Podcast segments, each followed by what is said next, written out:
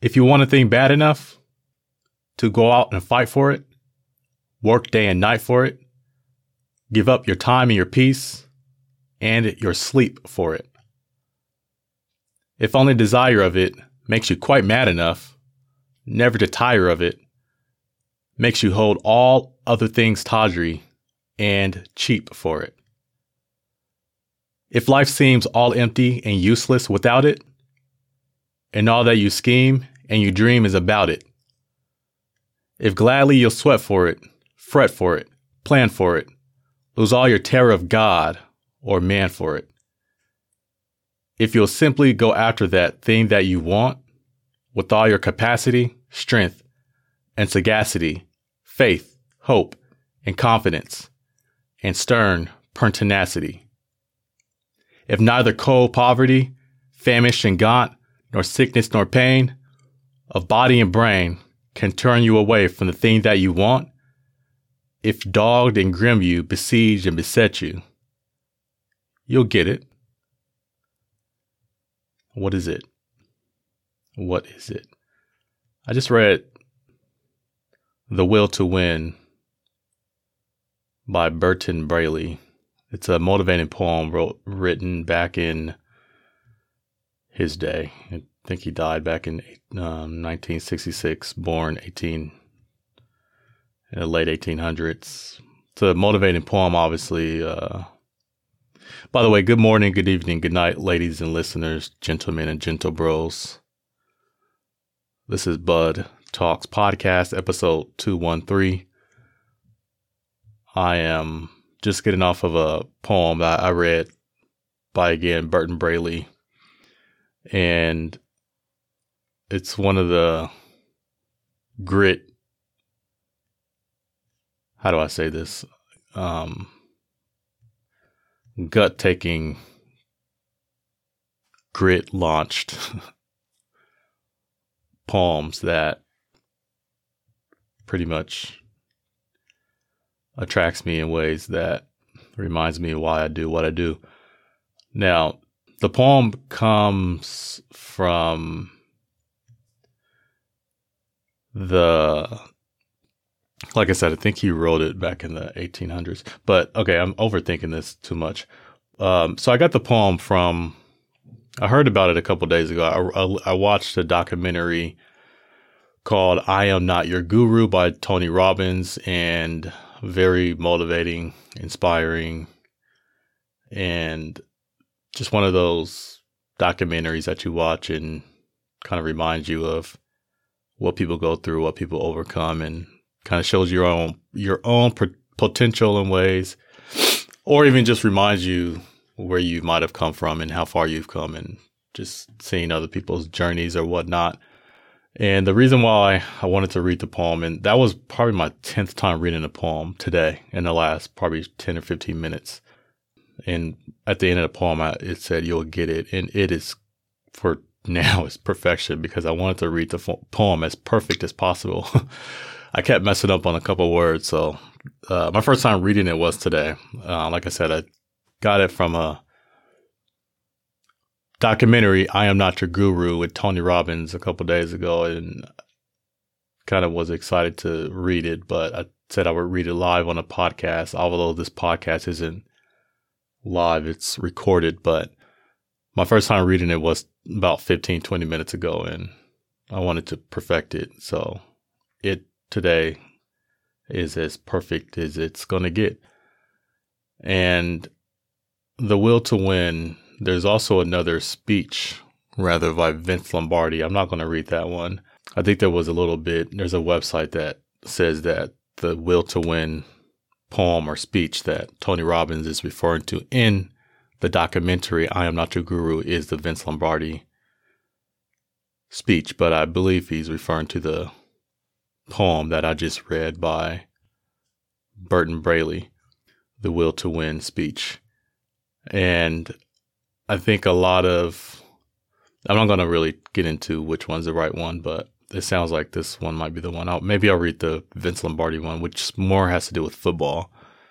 Maybe I'll read that one next time. a little bit longer. I kind of saw it earlier, but the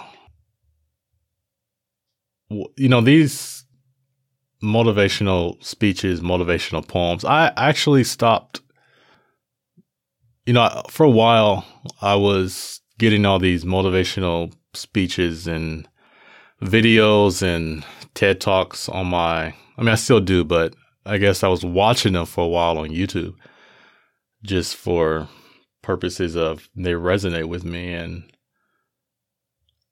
I stopped watching them because I got tired of them. They're, they kind of become obsolete. You kind of learn that all these so-called, well, actually they're not so-called. They've actually motivated a lot of people and inspired a lot of people's lives, including myself. But after a while, you see that they have somewhat the same message. However, the message is often we find embedded in us, and that's why it resonates with us. So, with the will to win, I mean, yeah, if you want something bad enough, you have to be willing in every damn moment, regardless of circumstances, to not only get it, but believe and understand that you will get it. And one of the bigger things that I would say that I've kind of learned recently is that the how is never as important as the why. Why do you think you deserve something so grand above others? You know, and once you focus on the why, the how kind of explains it or unfolds itself over time. And it's not about, you know, there's kind of this delusion of, you know, you go three steps forward, two steps back, four steps forward, five steps back, seven steps forward, eight steps back, three steps forward, four steps back. The will to win is within the steps back. The illusion that you're falling behind. You got to think about it as think about as the will to win is about seeing your losses as wins. And the way you do that is having the mindset. So I mentioned the website that had the speeches mixed up between the Vince Lombardi one and the Berton Braley. And I'm not saying which one's right or correct. Like I said, I'll read the Vince Lombardi one later, but that has a lot to do with football. The will to win and succeed is looking past the losses and having the drive, the will, and the innate or inherent, I guess, positivity, whatever you want to call it, having that ability to see the positive in anything despite what is happening, having the drive and the motivation to understand that even a loss is a win. And there really isn't a shortcut to this type of mindset. There really isn't a shortcut to believing in yourself. There really isn't a shortcut to success. Overnight success, or what might seem like an overnight success story, I don't believe is overnight. I mean, it might have been overnight that somebody noticed someone and they became, you know, more influential on a, platform on behalf of someone else's platform that's already big. I mean, it doesn't mean that they're they've already been building their own platform. They just finally kind of got that step up. I mean, they've been building over time. Now, overnight successes, there's one hit wonders. You know, they come out and do something great, and then people forget about them. But the the the idea here is that the drive is in every damn moment wanting to succeed. Now, personally, and I, I really want to stop making this stuff about me because I talk about my I talk about myself a lot. I write about myself a lot. The idea is that there really isn't a there really isn't too much of a incentive on doing stuff that people don't benefit from. In other words, somebody goes to my website, they read a poem. Maybe it's about my childhood, maybe it's about me, maybe it's about an experience or it's a chapter preview and basically that's that's out of me. Now, how does it benefit a reader? Well, so far, okay, now I'm going to get real personal. Uh, I honestly don't think that my what I present to the world is really benefiting the world. So, why do I do it? Is kind of related to a lot of building up a platform and a branding for myself. So maybe there's a little bit of selfishness in it. However, the reason why I do it, I'm not doing it for an outcome. I'm doing it for the experience. I'm doing it rather because I have a will to succeed and an idea. And I guess that is where I find the drive and that at some point it will pay off. Maybe it hasn't paid off today, but the will to succeed is in understanding there's a trade off to a certain degree and that it might feel a little bit empty now for me, but as long as you're willing and able to kind of lay yourself out for it every day, sweat for it through pain, uncertainty, and just pure nothingness after. The drive and the focus is kind of the outcome. It's like that drive and the focus is the process. I make rules for myself every six months.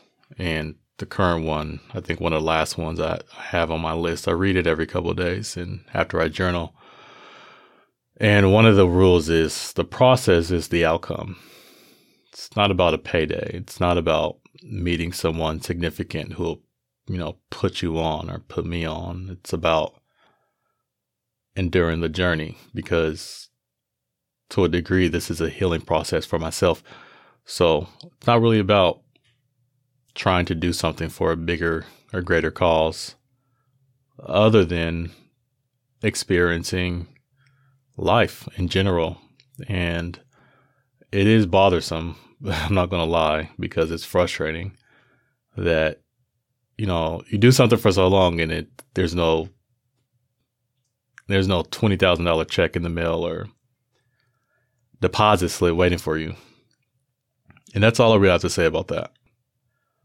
This is Bud Talks Podcast, episode 213. I just read to you all The Will to Win by. I really hate this laptop sometimes because I try to switch screens because I forgot the dude's name. Berton Braley. And Rigel, thank you everyone who supported Rigel and bought the book. That is now available on Amazon. There are chapter previews on vehicledigest.net. And I will be continuing to do random ass creative writing prompts to experience the journey of the digest and bud. What's coming up next for me? I'm selling my house. Who knows what I'll do after that? Actually, I do know. I'm just not going to tell y'all. A wise man once told me, and maybe I've said this before keep three things to yourself your finances, your relationships, and your next move. Good morning, good evening, good night.